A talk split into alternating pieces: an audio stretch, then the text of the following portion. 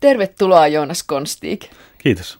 Romaanin nimi on Totuus naisista ja sen päähenkilö on 56-vuotias Tapani. Ja hänellä on vaimo, kaksi tytärtä ja hyvä työ muovitehtaan johtotehtävissä. Mutta Tapani on jotenkin ihan hukassa tässä maailmassa. Miksi? Hmm. Tapani on vähän ikään kuin, niin kuin jonkun vanhemman maailman edustaja. Hän on vanhanaikainen herrasmies, joka hyvinkin lähipiiristä sitten on, löytyy tällainen, tämän uuden maailman edustajia, eli tota, tällaisia ihmisiä, jotka ainoastaan, ei ainoastaan elä ja usko eri tavalla, vaan myös kertovat sen Tapanille itselleen. Tähän taitaa sopia tällainen lainaus romaanistasi, että mutta sitähän se oli ihmisten kanssa. Sitä kantoi vanhentuneita käsityksiä läheisistään, ikään kuin ne olisivat jotenkin aidompia ja todellisempia kuin se, minkälaisia nämä nykyään ovat. Hmm. Niin, sitähän se on. me ollaan aikuisesti, jos, jos, jos meitä on opittu tuntemaan esimerkiksi tietyn ikäisenä – niin sittenhän me peilataan aina sitä nykytilannetta siihen, että niin, mutta oikeastihan se on semmoinen kuin silloin 17-vuotiaana, kun mä sen opin tuntemaan. Että se on jotenkin ikään kuin todellisempaa. Ja varsinkin perheessä tietysti sitten, niin jotenkin ajattelee, että, aa, että mä tiedän, millainen se oli, oli lapsena tai, tai nuorena, niin, niin sehän on totuus hänestä. Toisena kertomuksena Tapanin tarinan lisäksi on 17-vuotiaan tyttären Roosan maailma tyttökaverien ja poikien ja viinan kanssa. Tuo maailma on raaka, melkein elonjäämiskamppailua ja jostain syystä erityisesti tytöt ovat julmia toisilleen. Joo, se on asfalttiviidakko. Se kuvaa näitä tietynlaisia piirejä, sanotaanko niin kuin omalla tavallaan menestyjäpiirejä näissä tota, rankoissa mimmeissä. On se julmaa meno, mutta toisaalta mä itse, uh, mun oli hirveän hauskaa sitä kirjoittaessa. että mun mielestä niiden jutut on oikeastaan aika hauskoja, mutta ehkä mulla on kierro huumorin tai kyyläsitkö sä jossain sitten tätä, miten, miten tämmöiset tytöt keskustelee keskenään, koska se kielihän on ihan erilaista kuin muussa romaanissa, se, tämän Roosan tarinassa. Joo, niin aivan joo. Siellä, ja se on niin kuin se kertojaratkaisu äh, pakottaa siihen, että, että ne tapaniosuudet kerrotaan hyvinkin eläytyvästi ja hyvin paljon Tapanin ajatuksia kuvailleen ja sitten Roosa kuvataan ulkopuolisesti ja melko objektiivisesti, että tota, se sitten käytännössä tarkoittaa sitä, että hänet kuvataan sitten suhteessa muihin ja erityisesti puheen kautta, koska se puhe on erityisesti tuossa maailmassa, missä hän elää näiden menevien teinityttöjen maailmassa se, se keino, millä ne olemassaolon kamppailut käydään – sä sanoit äsken, että ketkä menestyvät tuossa maailmassa. Ja, mm. ja jotenkin, siis menenkö mä nyt ylitulkintaan, että rinnastin sen Tapanin maailman, sen työelämät, ketkä siellä menestyvät. Ja sitten taas tässä tämä tyttöjen maailma. Mm. Millä nämä ihmiset pärjää omissa maailmoissaan. Joo. Rinnastit sä itse tätä jotenkin tätä kahta?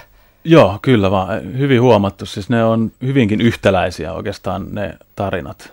Jo, jollain tavalla piilotettu sinne ikään kuin pinnan alle, mutta tota, kyllä mä ajattelin, että ne on jos ei nyt ihan samat tarinat, niin hyvin, hyvin samanlaiset. Tapanihan se lähtökohta on se, että hän on kirjan alussa siirtynyt ison harppauksen ylöspäin urallaan.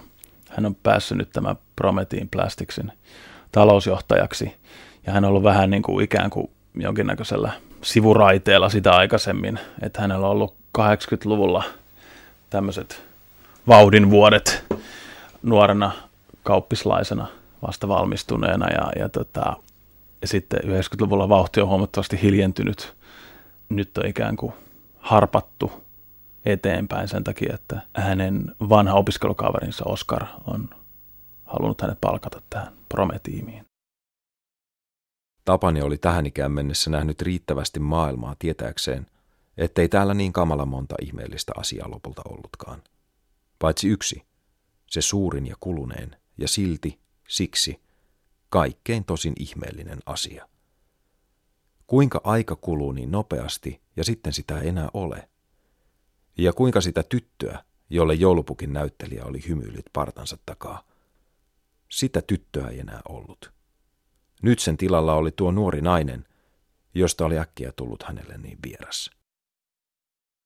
Puhutaan vielä Tapanin, Tiinan, Roosan ja Ronjan perheestä, vai voiko oikeastaan Joonas Konstik puhua perheestä, kun näitä ei taida enää yhdistää toisinsa kuin koti ja ruokapöytä?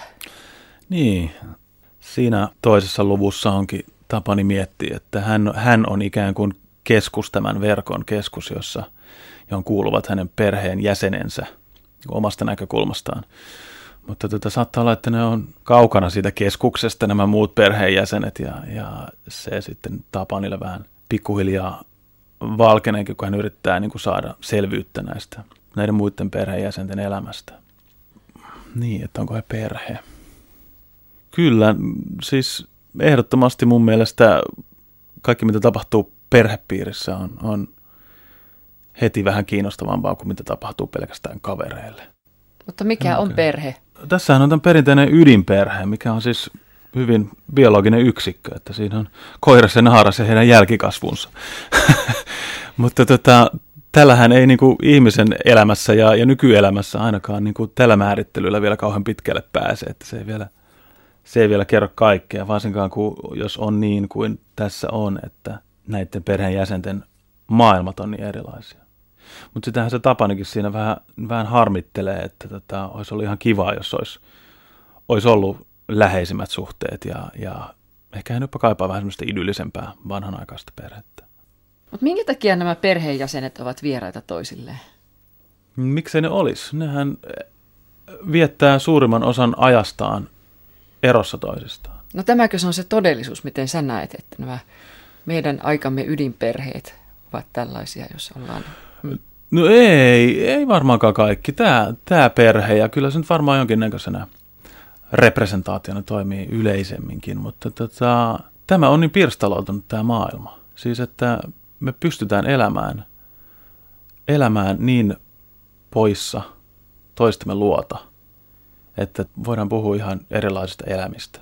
Ja sitten ihmiset on ihan, ihmiset on erilaisia eri piireissä, eri tilaisuuksissa, eri tapahtumissa, eri paikoissa.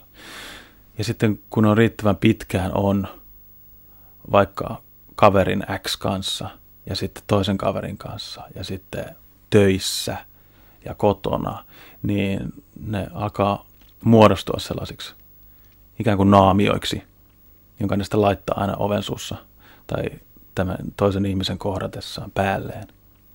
Totuus naisista on sinun kolmas teoksesi Joonas Konstiik ja esikoisteoksesi oli novellikokoelma Ahneet ja viattomat ja romaanisi Kaikki on sanottu.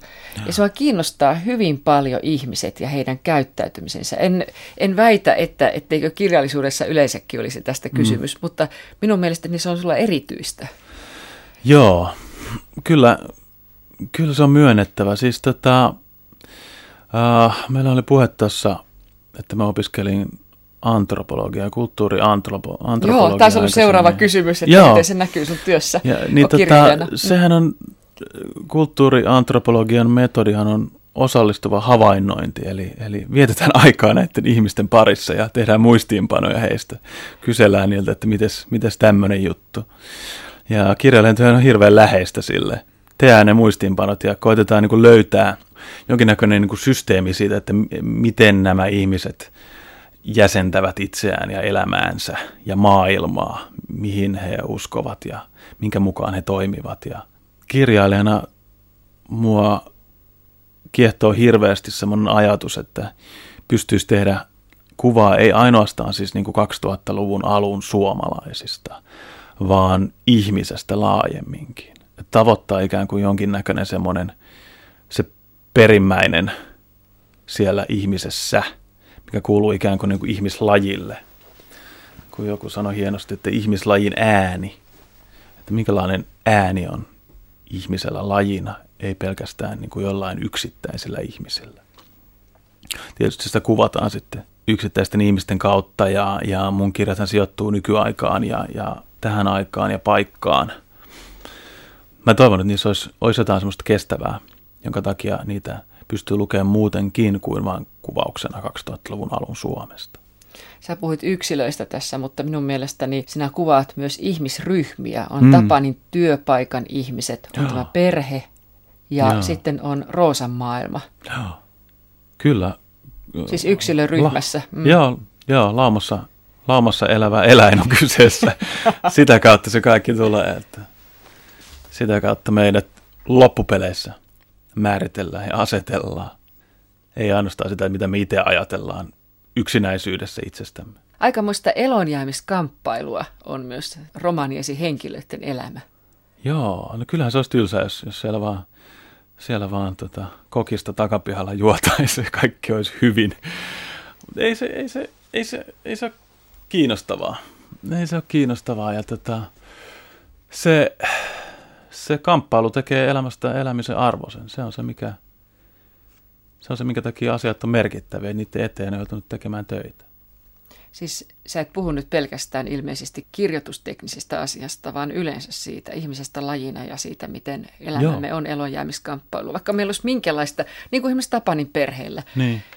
hyvin tukevaa, hyvin menestyvää keskiluokkaa, niin. varakasta. Niin. No nyt varakasta joo tässä vaiheessa, joo. Vaikka ajaa vielä vanhalla 80-luvun autolla, mutta ehkä hän on siirtymässä uuteen. Joo, tota, eihän se, siis ongelmahan saattaa jopa olla se, että, että kaikki on periaatteessa niin hyvin, että, että ei, ei osaa arvostaa sitä. Jos ei sen eteen ikään kuin joudu tekemään töitä. Missä vaiheessa, missä ihmeen kohdassa, kuinka ihmeen usein hänen olisi pitänyt pysähtyä ja ymmärtää, että tämä on tässä. Ei tule parempaa, ei koskaan tule mitään parempaa kuin tämä iltapäivä – kun hän hakee ne päiväkodista ja Roosa huutaa isi, ja Ronja tulee hänen sylinsä kertomaan, että Timo otti nuken kädestä. Että tässä oli kaikki, mitä hänelle oli luvassa. Kun pieni kurja ihminen, jonka hän on tehnyt yhdessä täysin satunnaisen naisen kanssa, istuu pulpetissaan, johon on juuri pystyttänyt nimilappunsa, ensimmäisenä koulupäivänä sininen mekko päällä, kammottavan totisena tai polvistuu alttarin äärelle valkoisessa kaavussa nauttimaan ensimmäisen ehtoollisensa. Tai kun he kuulevat niiden kikattelevan yläkerrassa keskiöllä uudessa kodissaan, jossa niillä on omat huoneet. Se. Oliko näitä hetkiä paljon? Oliko hän unohtanut niitä liian monta? Miksi ei ilmasta ilmestynyt suurta Michelangelon maalaamaa jumalallista kättä, joka olisi tökkinyt häntä sormella rintaan, että tässä, Katso, koe, nauti, tässä tämä nyt on, sinun osasi maailmassa. Ymmärrätkö sinä? Ei tule koskaan enempää. Ei se tästä parane. Teetkö sinä nyt parhaasi? Tämä matka yhdessä, satunnainen nainen, jota huomaa rakastavansa ja sitten tarvitsevansa kuin jatkona itselleen. Sukusolujen arpapelissä koostetut lapset, jotka eivät koskaan kiitä olemassaolostaan – ja joilta ei voi sitä vaatiakaan. Tämä oli se, mitä oli. Näillä mentiin. Tämä oli hänen osansa. Tässä on yksi hyvin merkittävä kohtaus. On harvinainen perheateria, ja sä kuvailet sitä tavallista tarkemmin näin. Ronja voitelee patonkia, Tiina kaataa vissyä, Tapanin vieressä on vakava ilmeinen isänsä Vilho Koskikari messinkisissä kehyksissä. Helmimummin kuva on siinä vieressä – ja sitten on vielä kuva veljeksistä Tapanista ja Karista pikkupoikina. Mitä sä tällä kerrot? Tapani ikään kuin tuo sillä vilhoisällään ja näillä ukkiillallisilla sitä niin kuin omaa maailman kuvaansa ja, ja maailmaansa esiin, että mistä, että mistä mä tulen. Ja hän kuvaa niin kuin sitten tämän isänsä vaiheiden, kun hän kertoo isänsä vaiheista ja isän teollisuuden vaiheesta. Isä on ver- verkatehtailija, joo, siis tehnyt villakangasta. Ja tota, näiden kautta Tapani tuo esille niin kuin ikään kuin hyvin epäsuorasti, että, että niin, mistä tästä tullaan. Että voidaan ikään kuin, niin kuin ymmärtää toisiamme. Tapanihan sanoi, että ossobukkoa tarjotaan sen takia, koska heillä syötiin sitä aina sunnuntaisin. Ja, ja sitten hän valikoiden tarinoi isänsä elämästä. Sitten hän vielä sanoi jotenkin, että mitä hän yleisölleen puhuu mm. siinä. Joo. Joo, jos hän kertoisi vaikka jos hän juttelisi vaikka veljensä Karin kanssa isästään, niin se olisi varmasti hyvin erilaista. Ja siinähän on jotain asioita, mitä hän ei on päättänyt tässä vaiheessa, niin ei vielä kerrota tytöille, että ehkä sitten kun he vähän kasvavat ja, tai tulee otollisempi hetki. Ja, ja, ja sitten myös tietysti Tapanin, Tapanilla on jonkinnäköistä dramatiikan tajua, että hän rakentaa sen kertomuksensa niiden, niiden elementtien ympärille, jotka hän kokee, että saattaa kuitenkin olla tästä kuulijakunnasta, näistä naisista kiinnostavinta. Mutta minua ei oikein vakuuttanut Tapanin onnistuminen tässä sukupolvelta toiselle siirtämisessä, mm. perinnön siirtämisestä, että joku menee siinä pieleen. Mikä? Joo, äh, siinä kohtauksessa tämä ikään kuin kärjistyy tämä sukupolvien ero ja erityisesti sitten suhteessa tähän Ronjaan, joka edustaa sitten tätä tällaista hyvin vastakkaista edistyksellistä maailmankuvaa kuin tämä konservatiivinen Koskikarin sukuhistoria. Puhutaan sitten Tapanin työelämästä mun mielestä voi Tapanin kohdalla puhua oikeasti elämästä. Ihan niin kuin se elämä olisi siellä töissä, ainakin romanin alkupuolella. Tapani ihmettelee itsekin sitä, että miten hän on elämäntarinanaan työpaikalla, uudella työpaikalla kertonut työelämästään vain eikä perheestään mitään. Mm se tulee aika luonnostaan hänelle, kun hän, hän on ikään kuin työpaikalla, hän on se työtapani. Ja sitten kun työtapania tarvitaan, niin tota, hän kertoo sitten työtapanin elämäntarinan ja sitten häntä saa melkein täydentää siellä, että niin, että sulla on sitten perheen lapset. Ja hän on ikään kuin tuossa kohtaa vähän uh, vihoissaan itselleen siitä, että hän unohti sen, koska hän periaatteessa on ennen tuoltakin jo herännyt miettimään perhettään ja, ja erityisesti sitten tyttäriään ja tätä nuorempaa tytärtään. Eli että miksi hän yhä unohtaa sitä perhettään, niin hän on siitä itselleen, itselleen vihainen, vaikkakaan hän nyt ei tämmöisenä hillittynä herrasmiehenä sitä ilmaise noin vahvasti. Minulle tuli tähän kohtaukseen mieleen tämmöinen pätkä romaanistasi, että sillä tällaisinkin keinoin elämä tallennettiin, paikoilla ja ihmisillä niissä paikoissa, siis konkreettisesti, mutta myös aisteilla, mielen valokuvilla, nenän muistilla, korvalla, joka liittää jonkin laulun elämänvaiheeseen. Ne vain ovat turhan järjestäytymättömiä. Joo, Tapani on siis on järjestyksen mies. hän, hän, tota, hän, äh, mitä hän sitä nyt sanoisi? Tapanilla, tuossa on ikään kuin Tapanilla ja Tiinalla on, on tämänkin asian suhteen vähän tietynlaista semmoista hyvin harmitonta ikään kuin, niin kuin näkemyseroa, kun Tiinakin sanoo siinä, että Tapani ajattelee tyypillisen länsimaisesti, kronologisesti ja lineaarisesti ja järjestelee ikään kuin kokemuksia, systematisoi ikään kuin, niin yrittää sillä tavalla saada elämäänsä ikään kuin no, järjestystä ja tolkkua yleensä ja saada sen kaiken näyttämään järjelliseltä ja ehkä jopa jotenkin niin kuin päämäärätietoiselta, että, että kaikki ei ole niin turhaa. Ne on semmoisia tarinoita, mitä me kerrotaan itsellemme. Halutaan uskoa niihin. Niin. Niin, ja se saattaa olla hyödyllistä. Ja sitten tietysti välillä, välillä saattaa mennä vikaan, jos uskoo väärin tarinoihin pitää olla tarkkana, kun kertoo itselleen tarinoita itsestään. Tarkkana, että mihin uskoo. Tapani on siis töissä yhdysvaltalaisessa Promethean Plasticsin Suomen yksikössä. Niin miten on mahdollista, että Tapani värvättiin muovifirmaan, että vaikka hän ei tiennyt tullessaan, mitä hän tulisi tekemään?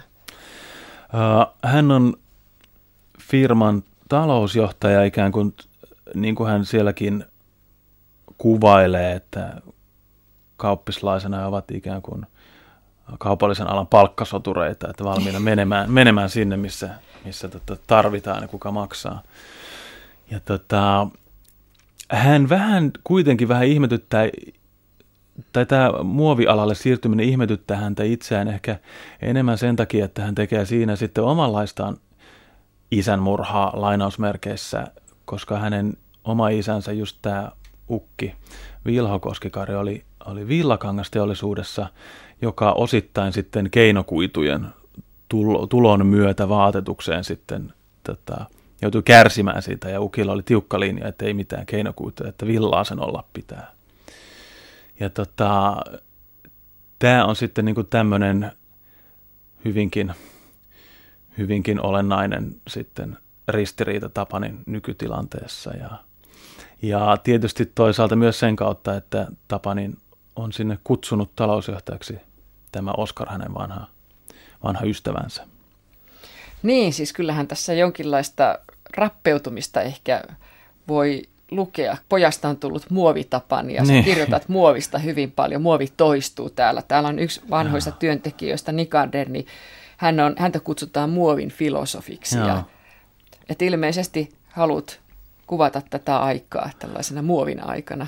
Niin, siis tavallaan niin kuin, uh, no mehän ollaan eletty muovin aikaa jostain 50-luvusta jo, että tavallaan niin kuin se ei, että ei, voi, ei, vois, ei olisi enää kauhean uusi juttu kuvata 2000-lukua enää muovin aikana, vaikkakin tämä muovisaatio on, polymerisaatio on, on ihan niin kuin hurjaa vauhtia yhä vain kiihtynyt. Mutta tota, se, on, se on silti hyvin kiinnostava symboli ja just nimenomaan tässä suhteessa näihin tietynlaisten, tietynlaisiin maailmankatsomuksiin ja, ja uskomuksiin siitä, että mikä on ihmisen paikka ja mikä on ihmisen, ihmisen tehtävä ja mihin, mihin ihmisen pitää tähdätä. Niin todellakin muovin aikakausi, voisi sanoa, niin alkoi 50-luvulla, mutta kyllähän mm. se suhtautuminen muoviin ja siihen, miten me olemme muovistunut, niin mm. se on ihan toisenlaista nyt. Mm. Ah. Siis me ollaan kirjaimellisesti muovistuneet, meidän veressä on muoviteollisuuden teollisuuden liuottimia ja, ja muita, että tota, puhumattakaan sitten kaiken maailman tekonivelistä. Mutta tota, se on kyllä jännittävää, miten, miten niin kuin tämä muovin filosofikin sanoi, että yhteiskuntamme on rakennettu muoviseen kehikkoon, että ei, ei täällä oikein mitään saataisi aikaan. Siis koko tietotekniikka, niin kuin, jos se pitäisi tehdä puusta ja raudasta ja keramiikasta, niin eihän sitten, ei, ei tämä toimisi tämä koko yhteiskunta maailma. Mennään takaisin sitten Tapanin perheelämään. Ja tämä 17-vuotias tytär Roosa rakastuu itseään hiukan vanhempaan Mikoon – ja Mikon mukana hän ajautuu, siis Roosa ajautuu hämäriin porukoihin. Mm. Minkä takia hyvän perheen tytölle käy näin? No se voi tapahtua siitä huolimatta, että hän on hyvän perheen tyttö, tai mm. sitten se voi tapahtua sen takia, että hän on hyvän perheen tyttö. Sehän tässä on niin raivostuttavaa tässä tällaisessa kasvatuksessakin, että tota, me ei voida, voida kontrolloida lopputulosta. Muuttujia voi ikään kuin yrittää kontrolloida, mutta lopputulos on täysin satunnainen. Ja tota, se on ehkä sitten lukijan pääteltävissä, että mikä, mikä, siinä, mikä siinä Mikossa sitten on ja mitä, se, ja mitä se on se, mitä se Roosa haluaa siinä. Roosa tuo Mikon näytille omaan kotiinsa ja sitten myöhemmin ällistynyt Tapani kysyy vaimoltaan Tiinalta, että tiesikö tämä tästä rotujutusta – mikä on rotujuttu? Rotujuttu on, on keino, millä Tapani tuntee olevansa yhä enemmän pihalla nykyisestä elämästä, kun hän ää, ei ainoastaan ylläty siitä, että, että kundilla on erilainen tausta, vaan myös yllättyy siitä, että hän ei osaa puhua siitä, että kundilla on erilainen tausta. Siis, ulkomaalaistaustainen. Niin, ulkomaalaistausta, niin. Että hän, ei, niin kuin, hän on yhtäkkiä huomaa olevansa aivan niin kuin heikoilla jäällä, että ei osaa liikkua mihinkään ilman, että häntä sitten ikään kuin kommentoitaisiin jotenkin näillä R-sanoilla, rotusanoilla. Tai että... Mitä Tiina ei suostu sanomaan muuta kuin R-sana. Niin, mm. Tiina ei suostu sanoa puhumaan edes roduista, koska se on vanhanaikainen käsite, jota on käytetty ihmisten, ihmisten ikään kuin leimaamiseen ja, ja sortamiseenkin. Minulle tuli sellainen vaikutelma, että sekä Tapani että Tiina ovat mielestään hyvin koulutettuja, niin kuin ajattelevia ihmisiä, tajuavia ihmisiä. Sitten he piilottelevat tätä asiaa, käänteistä rasismia, näinkin voi sanoa, mm. niin tällaisten sanoja kuin R-sana tai kulttuurikysymys niin, näiden taakse. Joo, joo. Ja sä oot kirjoittanut omilla sivuillasi myös tästä asiasta.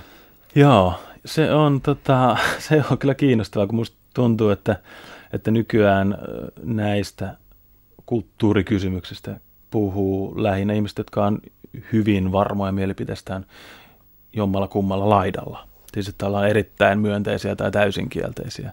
Ja sitten niin kuin kaikessa käy, niin tulee tämmöinen polarisaatio, että sitten aletaan leimaamaan porukoita, että Aa, tuo on nyt sitten varmaan rasisti ja tuo on nyt sitten varmaan mokuttaja ja, ja sitten tota, näin ollen kaikki mitä he sanovat ovat väärin, koska he ovat väärässä, koska he kuuluvat tähän niin kuin vastustajaan. Niin se on mun mielestä aihe, mistä voisi kyllä kaunokirjallisuuskin ammentaa yhä enemmän ja varmasti jatkossa ammentaakin. Tänä keväänä tulee aika monta kirjaa, jossa käsitellään tätä asiaa. Joo.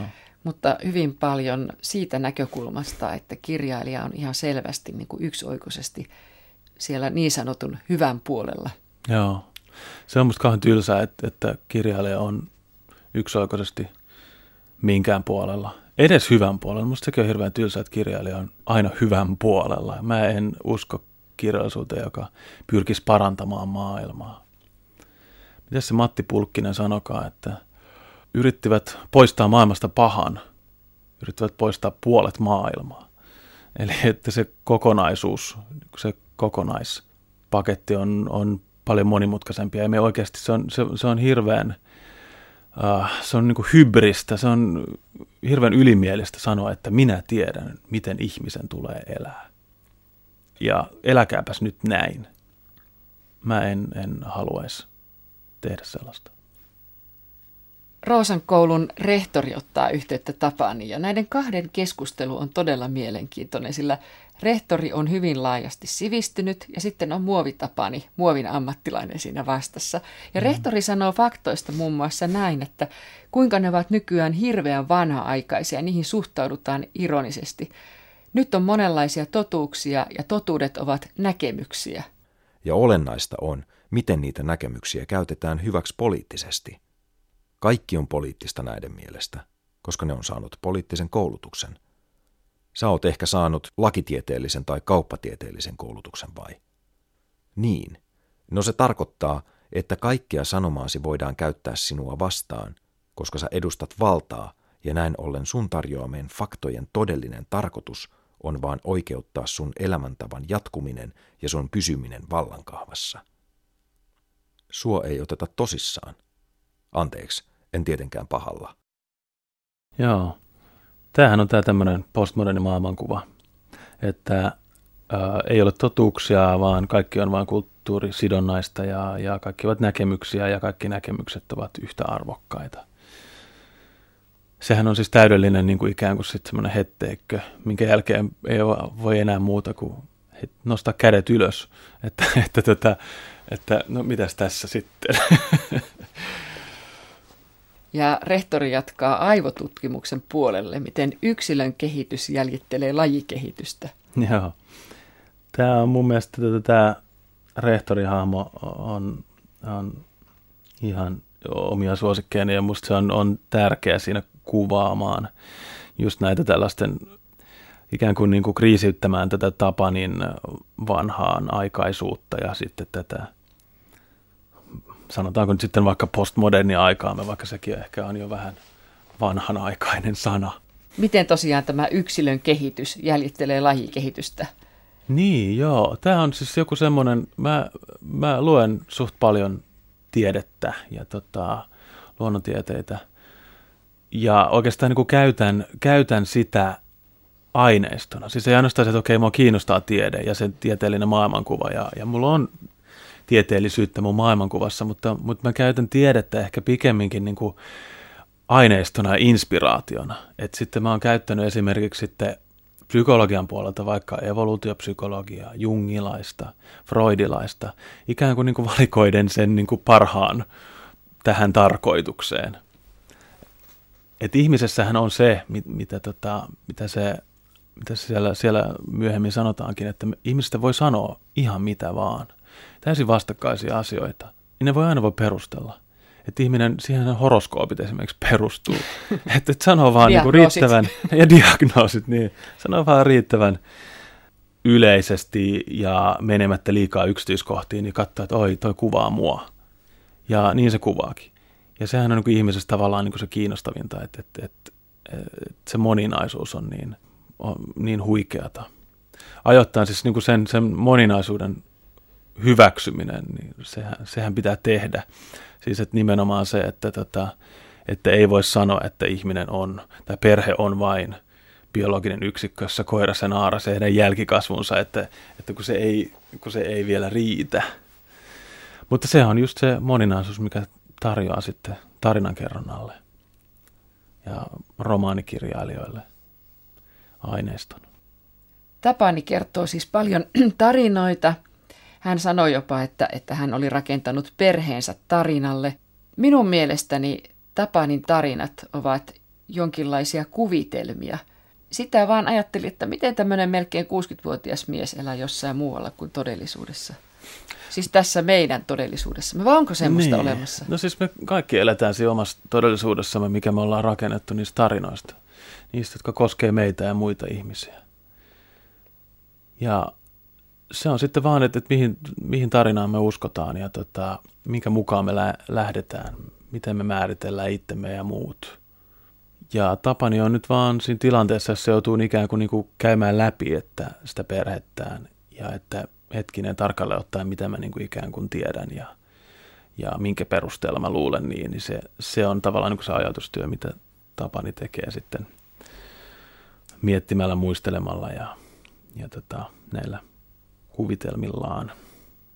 Siellä kirjan loppupuolellahan Tapani miettii myös sitä, miten hänen perheensä syntyi, että siinä oli mukana jonkinlainen sattuma. Ja Roosan elämän vinoon meneminen, niin, niin sekin oli sattumaa. Hmm.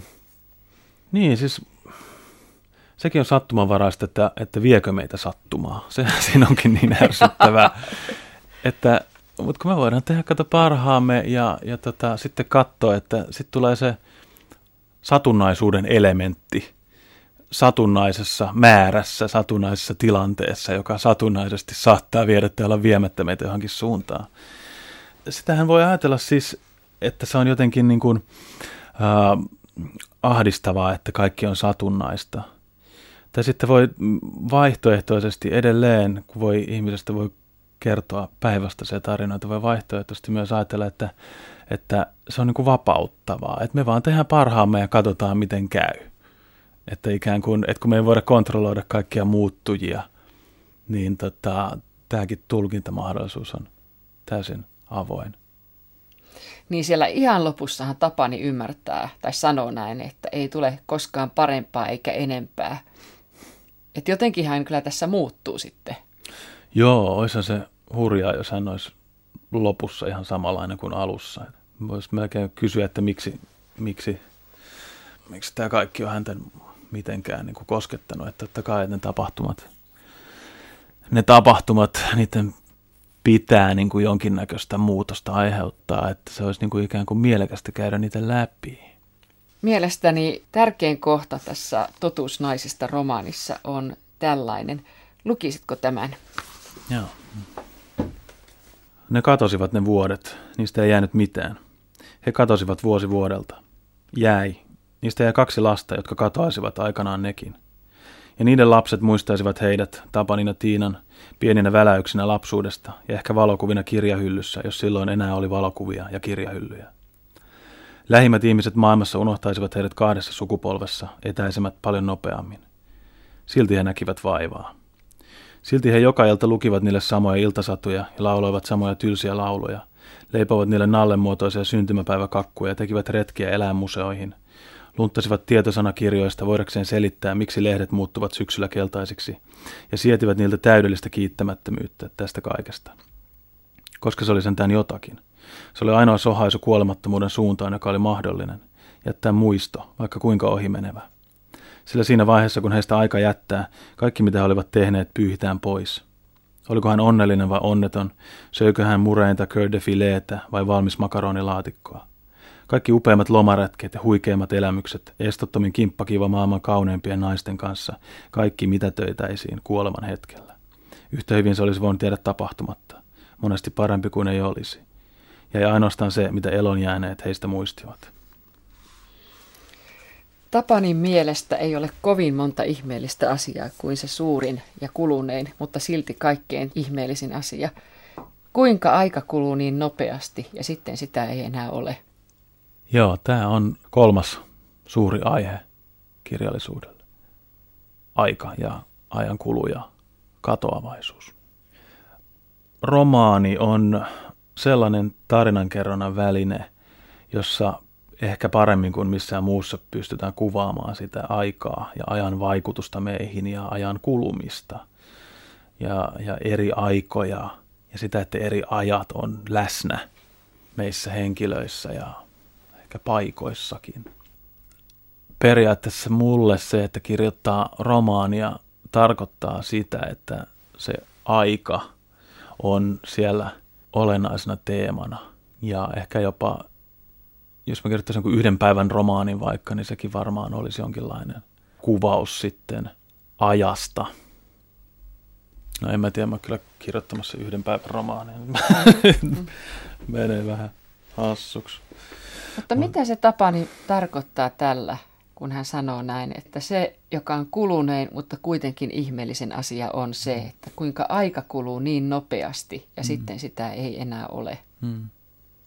No se on vähän se, että tota, eihän meillä ole mitään muuta ongelmaa elämässä kuin se, että me tiedetään, että kaikki on rajallista ja me kuollaan.